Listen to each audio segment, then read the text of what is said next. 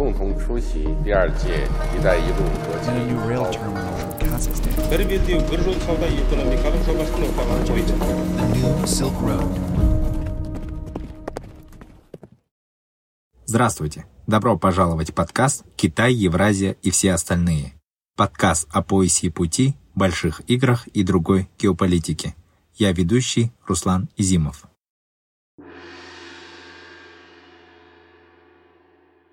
Какие итоги года можно подвести для Узбекистана? В этом эпизоде – подобного рода политические изменения, будь это конституционные поправки или другие, все-таки должны очень тщательно прорабатываться с участием широкой общественности. Узбекистан придерживается такой нейтральной позиции, но я это называю tacit disagreement, то есть молчаливое несогласие. Теперь для Узбекистана жизненно важно искать новые транспортные коридоры, новые экономические ориентации через Кавказскую территорию, через Азербайджан, Грузию, Турцию и так далее в Европу. Если мы будем придерживаться сугубо языковой, этнической основы, то и, собственно, поле деятельности самой организации будет довольно узким. Исторические цивилизационные места, города, очаги, скажем так, культуры, как Самарканд и Бухара, являются, собственно, и свидетельством вот этого и билингвизма, и единой цивилизации, единой истории двух народов. Для Узбекистана 2022 год оказался сложным с точки зрения внутренней стабильности. В середине уходящего года узбекские власти столкнулись с внутриполитическим кризисом в Каракалпакстане. Протесты и действия властей стали частью развернувшихся в обществе дискуссий касательно проблем реформирования институтов власти. Реформы в Новом Узбекистане большей частью точечны и касаются экономической сферы, тогда как социально-политические реформы остаются незавершенными. Тем не менее, власти Узбекистана пока фокусируются на насущных вопросах экономики, поиске новых путей для внешней торговли, обеспечении энергетических потребностей промышленности и продолжении регионального сотрудничества. Во внешней политике Ташкенту приходилось на деле подтверждать принцип равноудаленности.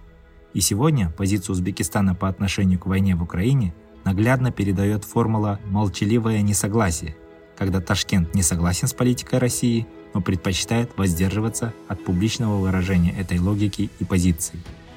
То же время именно на фоне военных действий в Восточной Европе и замораживания большинства традиционных логистических цепочек Узбекистан очень активно продолжает поиск и обсуждение альтернативных транспортных и торговых маршрутов. Этому посвящено все возрастающее количество различных саммитов, которые часто проходят в Самарканде и Ташкенте. В целом можно сказать, что Узбекистан успешно выстраивает свой равноудаленный международный имидж, дает основной стимул для сотрудничества в регионе Центральной Азии и прагматично преследует свои экономические интересы, что помогает сохранять внутренний консенсус даже в условиях ограниченных реформ. Об основных итогах уходящего года для Узбекистана рассказывает Фархот Талипов, директор негосударственного научного учреждения «Караван знаний».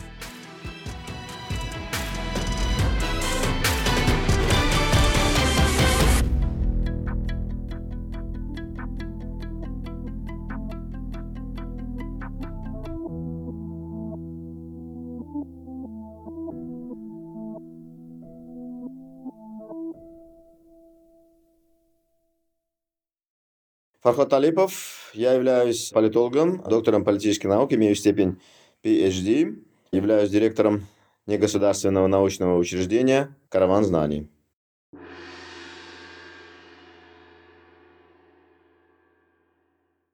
Мы сегодня хотели бы подвести итоги текущего года а, вот с точки зрения тех событий, которые произошли во внутренней, во внешней политике Узбекистана. А вот в текущем году, в 2022 году и Узбекистан, и Казахстан пережили серьезные внутриполитические кризисы. Вы можете поделиться своей оценкой, каким последствиям они уже привели? Например, в Узбекистане какие уроки были сделаны?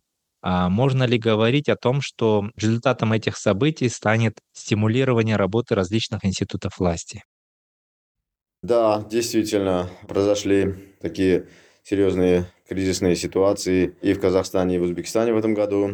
А, он был таким очень, так сказать, э, насыщенным на различные испытания, на различные вызовы, э, как э, международного плана, так и внутри политического плана.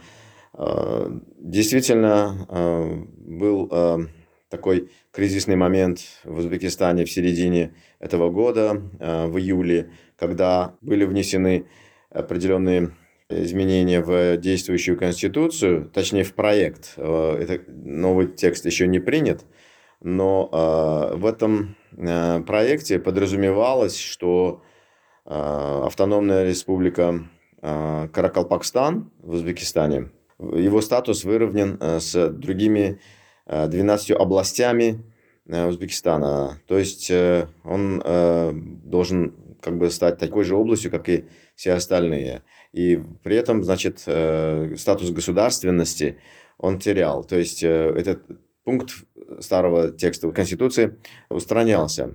Это вызвало недовольство в Каракалпакстане, ну и э, со всеми последствиями, вытекающими из этого. Были серьезные манифестации, демонстрации, и ситуация приняла такой очень драматический оборот, и ситуация была а, выровнена, стабилизирована, даже, скажем, за счет того, что был введен чрезвычайное положение, комендантский час в Каракалпакстане на целый месяц.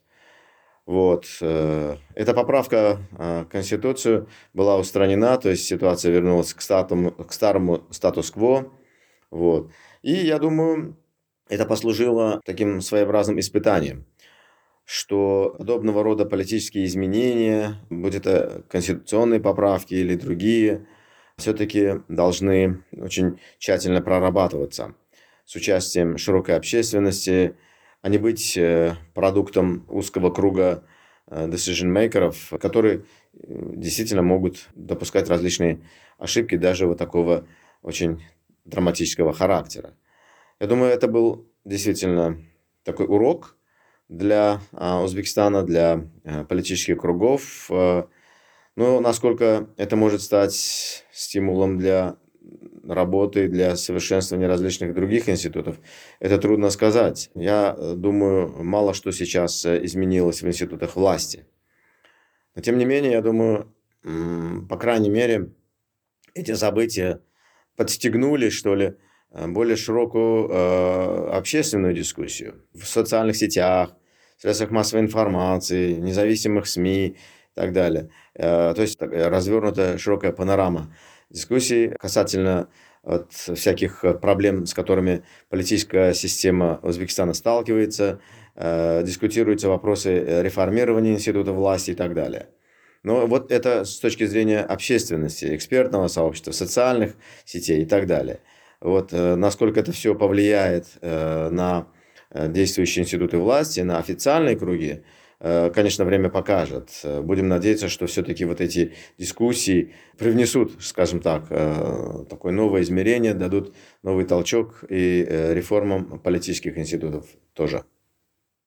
Спасибо, Маргот Также хотелось бы узнать ваше мнение, какие процессы запустила или ускорила война в Украине в узбекистанском обществе? Можно ли здесь говорить о каких-то фундаментальных изменениях? Да, как я уже говорил, этот год оказался очень таким полным на различные испытания. И с самого начала этого года, с февраля, мы живем, как говорится, в э, таком эфире, что ли, в таком а, контексте войны в Украине. Не только мы, весь мир живет в этом контексте. И, э, конечно, можем многие э, происходящие события вокруг нас, вокруг региона, на бывшем советском пространстве в той или иной мере прямо или косвенно связывать э, с ситуацией в Украине. Сказать, что какие-то были такие серьезные изменения э, в государственном смысле в Узбекистане из-за войны в Украине трудно, но в узбекистанском обществе – да. Я бы даже сказал так, что мы наблюдаем определенный такой раскол э, в узбекистанском обществе на различных уровнях, э, начиная от самых высоких элитных уровней, кончая чуть ли не там родственными связями и семьями, потому что в этом обществе большая часть, скажем, поддерживает российскую сторону, другая тоже не менее крупная, если может быть даже сказать, большая часть, более крупная часть общества поддерживает украинскую сторону. И э, вот из-за этого раскола, э, как это наблюдается и в социальных сетях, и в обыденной жизни, и на улицах, и на базарах, и так далее, потому что общественное сознание э, разбужено э, благодаря этим событиям. Практически э, все общество неравнодушно, внимательно следит за этими э, событиями. Я даже э, вот э, в университете со студентами ежедневно перед началом занятий новые темы, так сказать, коротко обсуждаю э, эту проблему.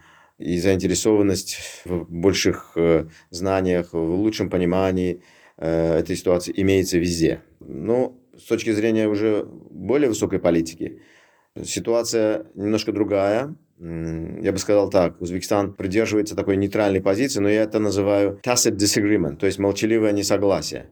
Тут как бы другая сторона медали. Когда мы говорим молчание – знак согласия, в данном случае э, молчание – знак несогласия, потому что э, в открытую выражать э, некие осуждения, некие такие критические позиции в отношении России из-за агрессии в Украине э, в государственном э, эстаблишменте, в руководстве Узбекистана э, не решаются. Э, и голосование в ООН в этом году – на Генеральной Ассамблее ООН, а, это показало. А, Узбекистан придерживался нейтральной позиции. Но, собственно, если, скажем так, отвлечься от э, сугубо такой формальной стороны вопроса, то есть официальной, э, я убежден, что и среди э, коридоров власти, так сказать, в политическом истеблишменте и в руководстве Узбекистане, Узбекистана прекрасно понимают, что есть что в этой войне. Э, кто есть кто э, в этой войне. И, по крайней мере, с точки зрения скажем, э, выражения более крупной позиции, я имею в виду признание или непризнание Донецка, Луганска, независимости этих областей Украины, а также аннексии Крыма. Узбекистан, по крайней мере, один раз официально это выразил. То есть Узбекистан стоит на позиции территориальной целостности Украины, и включая Крым в составе Украины. И все. А во всех остальных э, таких официальных э, процессах, я, как уже упоминал, голосование в ООН, в частности, Узбекистан демонстрирует такую нейтральную позицию. Но, как я уже сказал, это э, молчание, это нейтральность, как бы такая молчаливое несогласие. Мы уже видим один из таких результатов этой войны. Это, наверное, активизация внешней политики и Узбекистана, и в целом стран Центральной Азии. Да? Вот в конце года мы наблюдаем интенсификацию связи со странами Запада. И президент Казахстана Токаев, и президент Узбекистана Мирзиёев, они посетили Францию. Казахстан подписал стратегическое соглашение с ЕС. Как вы думаете, говорит ли это все о том, что на фоне наступающего энергетического кризиса европейские партнеры ищут альтернативные источники сырья? Если это так, то как мы можем воспользоваться этой ситуацией и усилить роль Запада в нашей внешней политике? Отвечает ли это нашим интересам? Да, действительно, Европа, европейские страны приступили к активной фазе, интенсивной такой фазе установления альтернативных э, связей э, и поиску альтернативных источников э, энергии, э, особенно на фоне приближающейся зимы. Но надо э, вспомнить также, что на самом деле с первых э, лет после распада Советского Союза в Европе, да и в самих бывших советских республиках – обсуждался вопрос, то есть на, на повестку уже был поставлен вопрос э, диверсификации и транспортных коридоров, торговых путей, э, строительства альтернативных трубопроводов, э, газопроводов и нефтепроводов. То есть с точки зрения такого стратегической перспективы, такого видения будущего, в целом концептуального видения будущего, этот вопрос стоял уже э, на повестке с 90-х годов.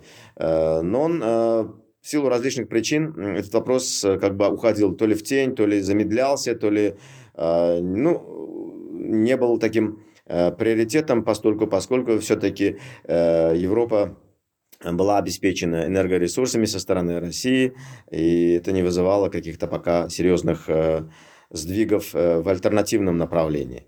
И вот война это подстегнула. То есть сегодня э, то, что стояло на повестке дня с 90-х годов, э, просто артикулируется и актуализируется с новой силой. Э, и, как мы знаем, э, европейцы уже довольно-таки успешно реализует вот эту политику диверсификации. С одной стороны, скажем, в своем сотрудничестве в энергообласти с рядом африканских стран, э, ближневосточных стран. С другой стороны, э, это Азербайджан, что уже мы видим конкретно дает э, результаты и, собственно, резко увеличился увеличились поставки энергоресурсов из, Азербайджана в Европу чуть ли не в дважды. Аналогично также и дело обстоит, конечно, и с центральноазиатскими странами, которые также для Европы представляют собой альтернативный источник как энергоресурсов, так и других природных ресурсов. Э, в этом смысле, естественно, это происходит. Э, как в контексте э, Украины, как я сказал, так и в целом со стратегической точки зрения с 90-х годов это все-таки стоит на повестке. Центральноазиатские страны, конечно же, извлекают и должны извлечь, эм, собственно, свою выгоду э, из э, вот такой перспективы. Но э, говорить о том, что или в такой тональности, что ли, в такой терминологии, что, пользуясь моментом, как бы центральноазиатские страны должны сейчас извлечь выгоду, выглядит немножко, ну, как сказать, чересчур в концепции политического реализма. То есть есть интересы, и мы должны по максимуму эти интересы свои соблюсти.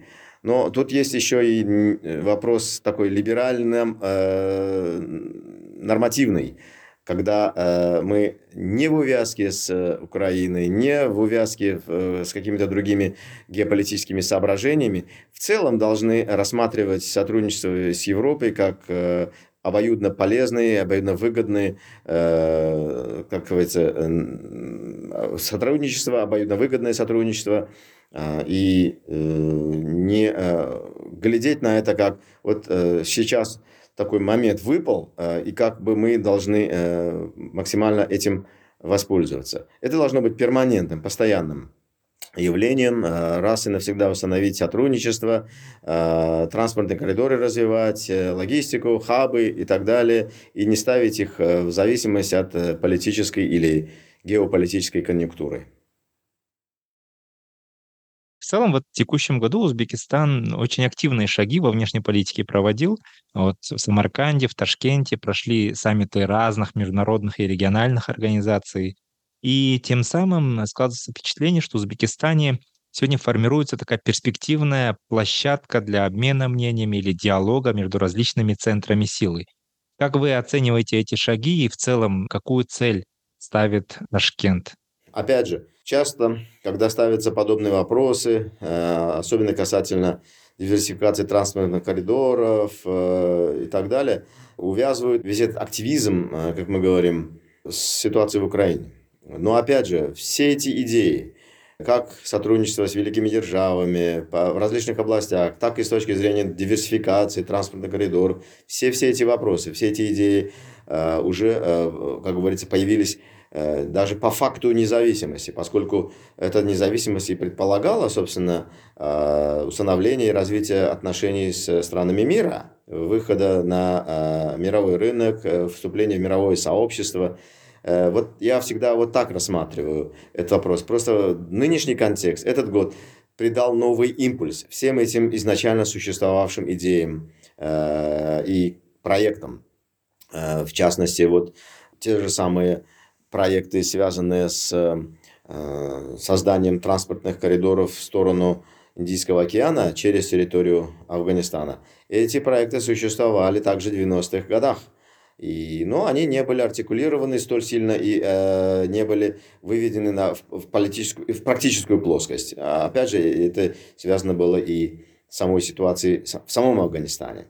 Вот. Э, нынче, э, теперь в, этот проект как бы получил новую такую э, реинкарнацию, что ли, э, из-за ситуации в Украине, поскольку теперь для Узбекистана жизненно важно искать новые транспортные коридоры, новые экономические ориентации через Кавказскую территорию, через Азербайджан, Грузию, Турцию и так далее в Европу.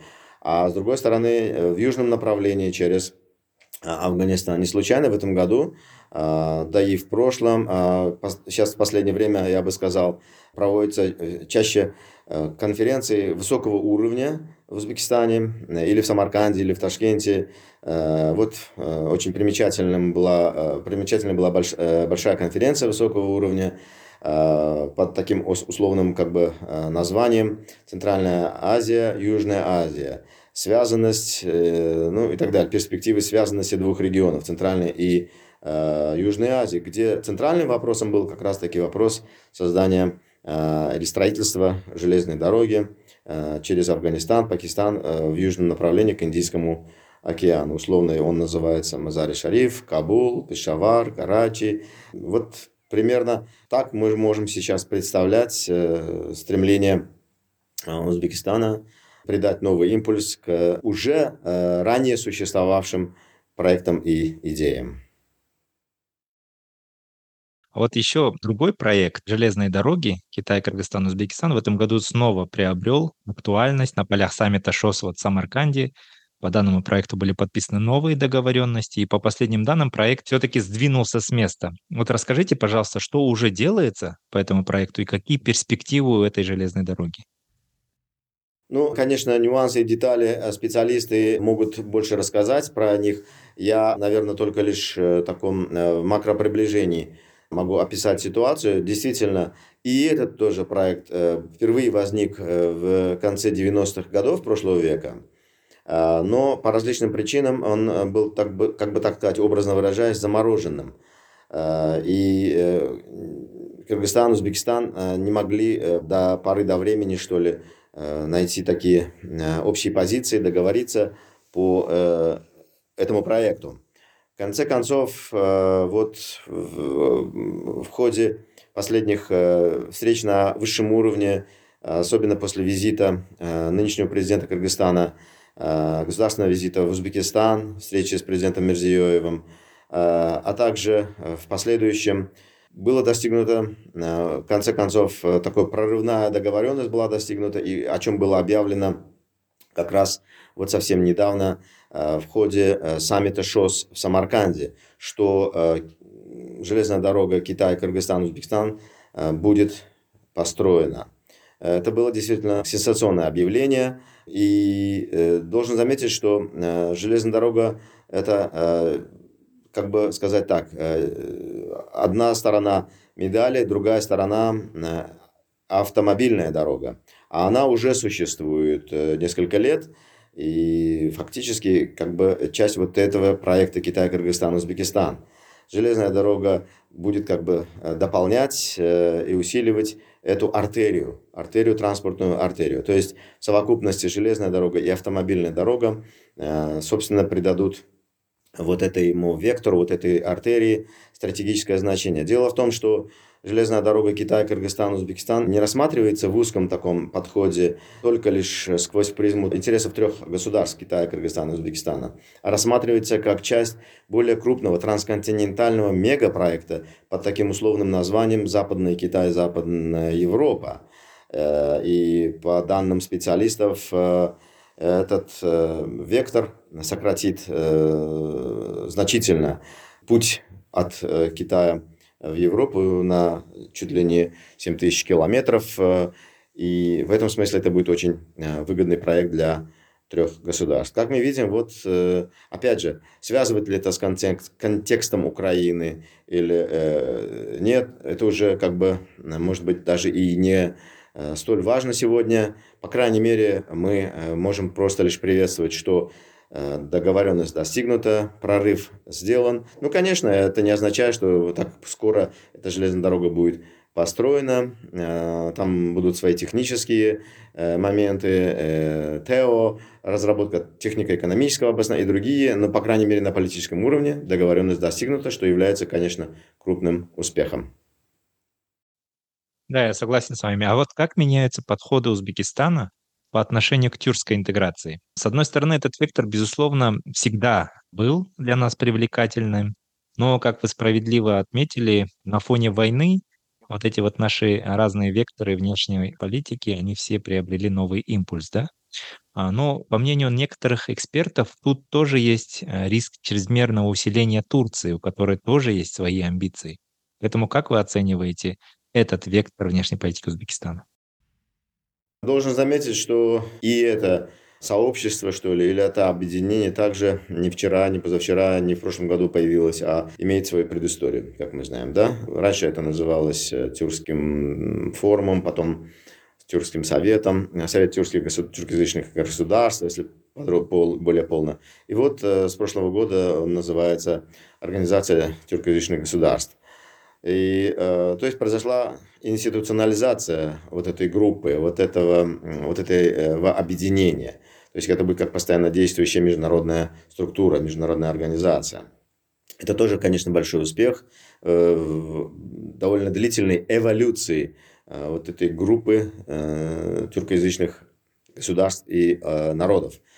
Но должен сказать, что пока, наверное, преждевременно говорить о том, что эта организация станет таким очень уж сильным, значимым, влиятельным таким актором на международной арене, поскольку мы находимся в самом начале этого проекта. Дело в том, что здесь, э, в этой организации, в этой структуре, самым главным элементом, что ли, или фактором объединения является этнический фактор. То есть э, фактор тюркоязычной общности, этнической языковой общности э, государств, стран, членов этой организации. Я думаю, это узкий подход. То есть, если мы будем придерживаться сугубо языковой, этнической основы, то и, собственно, поле деятельности самой организации будет довольно узким.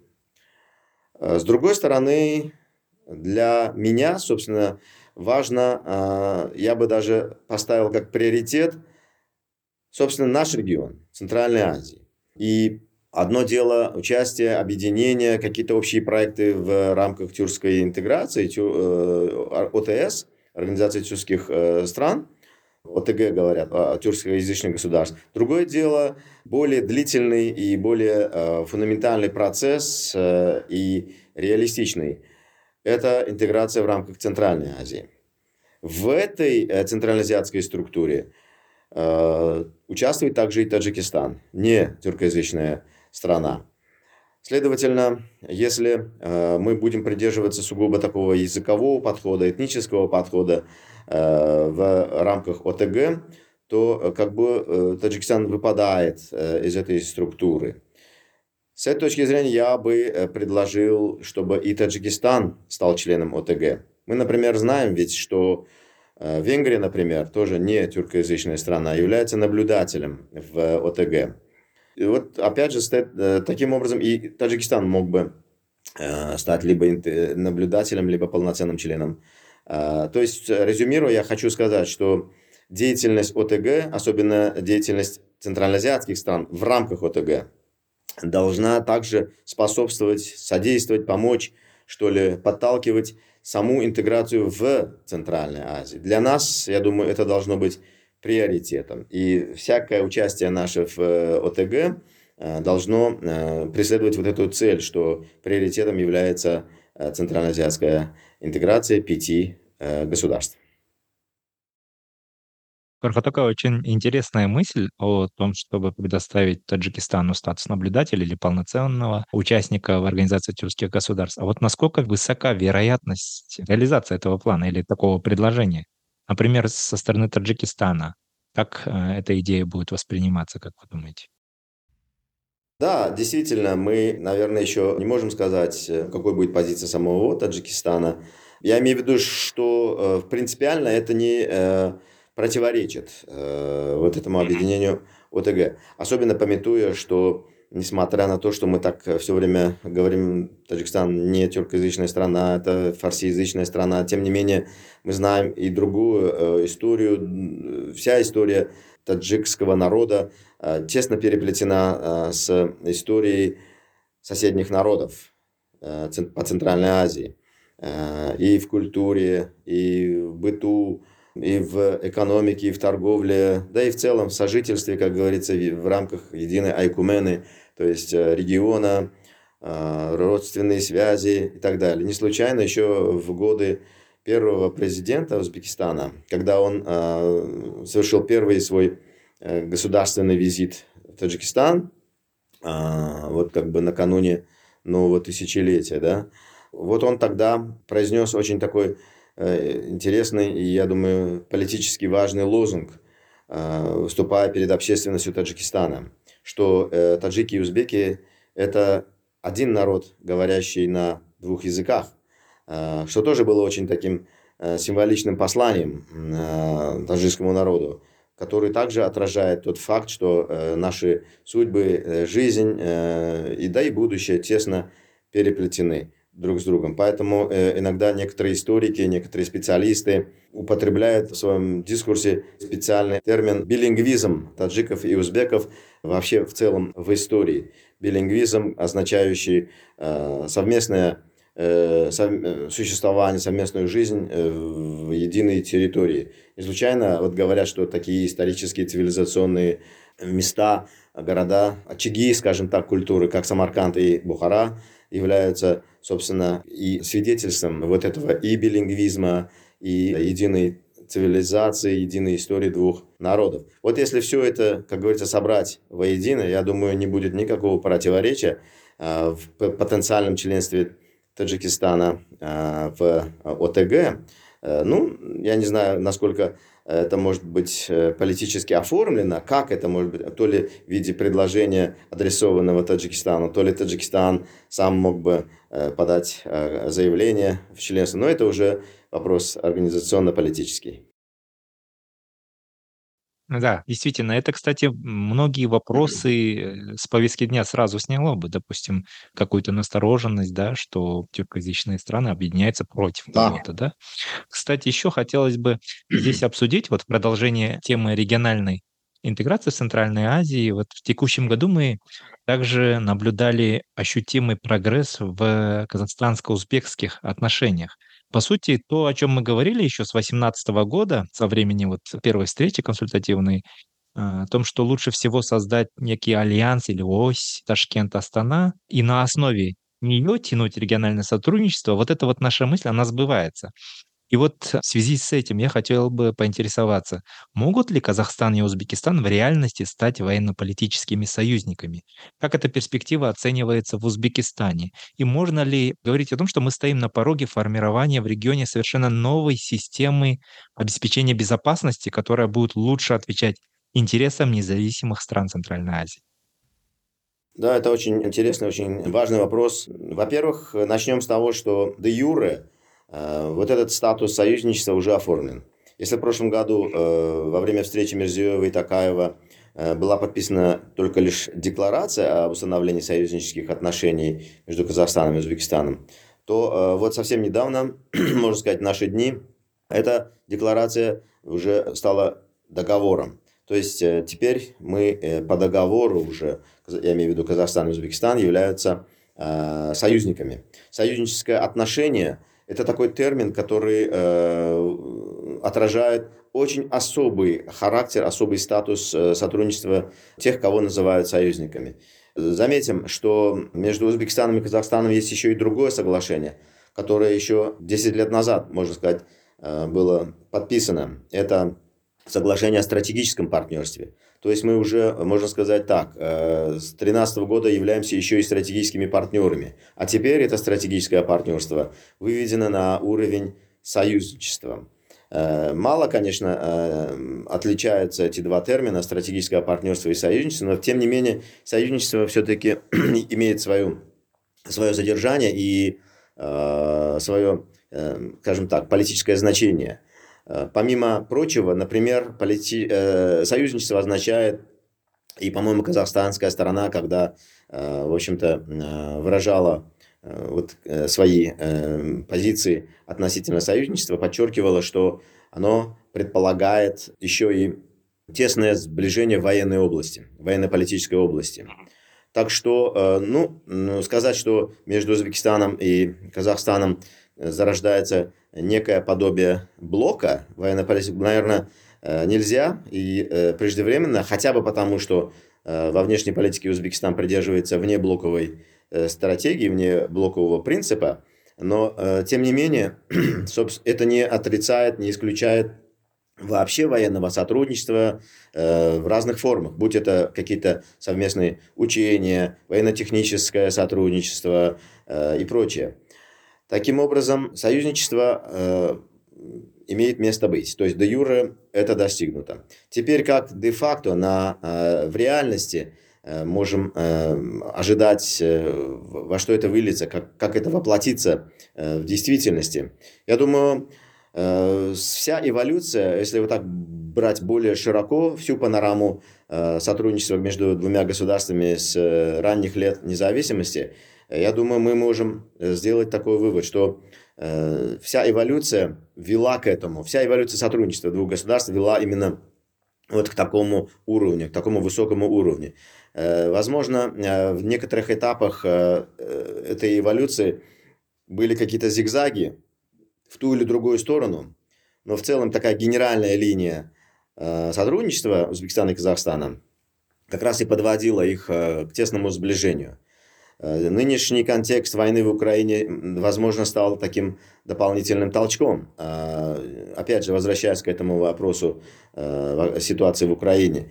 Да, это послужило толчком, но опять же, я всегда вот говорю, что вся эволюция, вся история, новейшая история казахстанско-узбекистанских отношений с ранних лет независимости сама подводила к этому. Как два крупных государства, я думаю, Казахстан и Узбекистан несут на себе такое бремя особой ответственности за единство, за сплоченность центральноазиатских стран. Когда-то э, бытовало такое мифическое мнение, псевдоконцепция, которую я в своих статьях все время критиковал, о якобы имеющемся таком видимом, невидимом соперничестве между Казахстаном и Узбекистаном за лидерство в регионе – и дальнейший ход событий показал, да и вот в конце концов этот договор о союзничестве подтвердил, что на самом деле никакого соперничества и нет, э, и не было.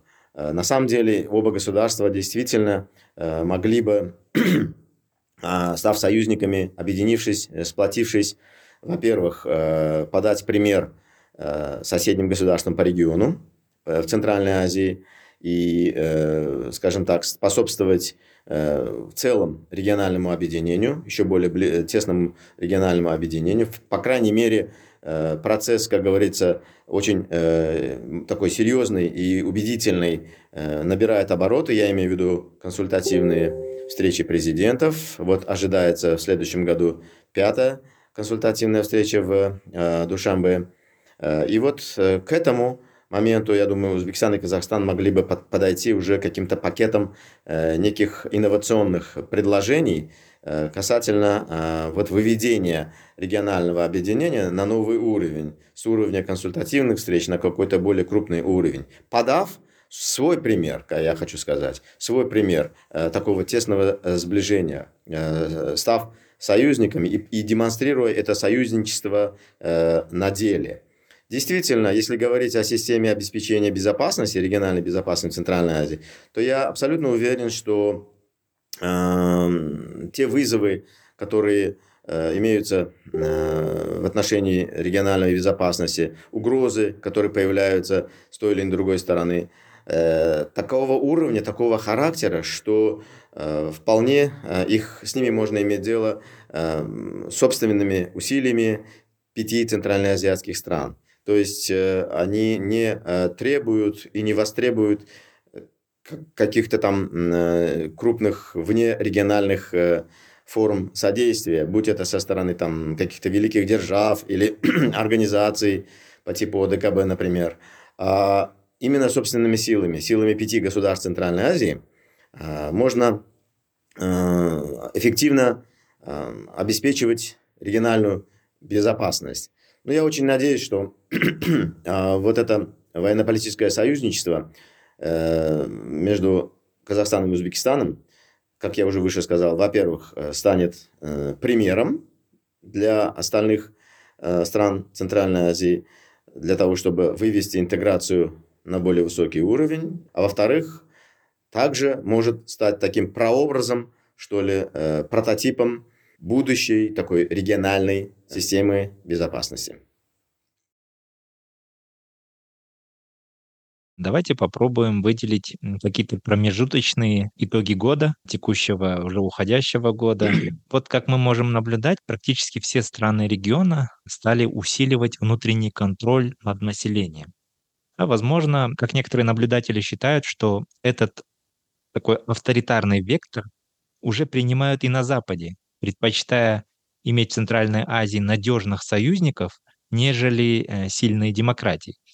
Что вы думаете по этому поводу? Действительно ли такие автократии а, будут устойчивы и станут неизменной частью нашего регионального ландшафта? Нет, не думаю. По э, нескольким причинам. Во-первых, э, наверное, внесу некую такую поправку к вопросу о том, что на Западе предпочитают иметь дело вот с теми режимами, которые имеют, существуют сегодня в Центральной Азии. Я э, думаю, э, на Западе, будь это э, в Евросоюзе или в Соединенных Штатах, э, внимательно наблюдают, следят за политической эволюцией, за политическими реформами э, в наших странах.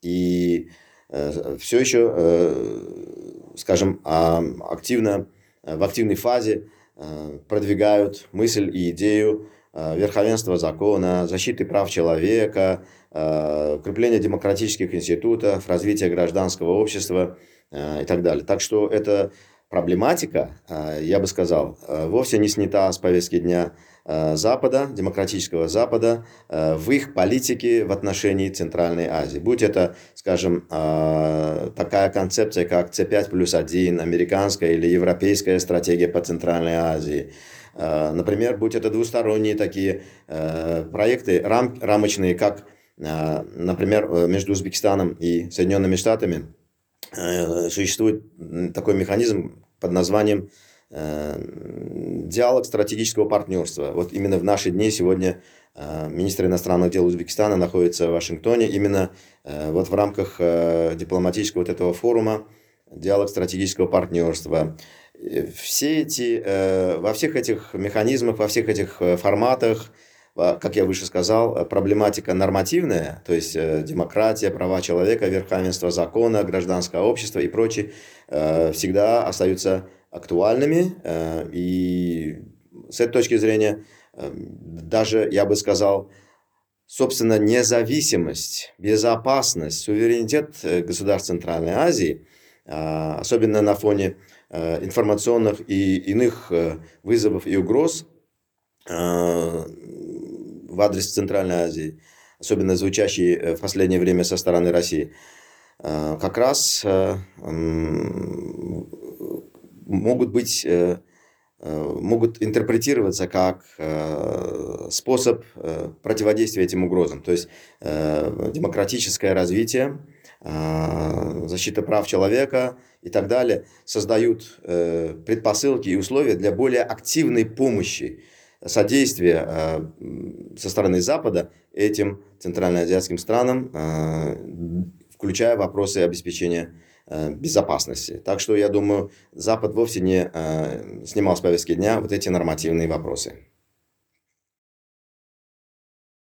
Варгатука, спасибо большое. Я хочу вас а, вот подводя итоги, особенно поблагодарить за то, что всегда делитесь своими соображениями, часто важными концептуальными формулами, которые нам очень помогают лучше понимать современные международные отношения и особенно процессы в Центральной Азии. Желаю, вот, чтобы в наступившем году был мир во всем мире, как бы это банально не звучало, и чтобы в нашем регионе все получалось чуть лучше, чем в этом году. Сегодня с нами был Фархот Талипов, директор негосударственного научного учреждения «Карван знаний» из Узбекистана.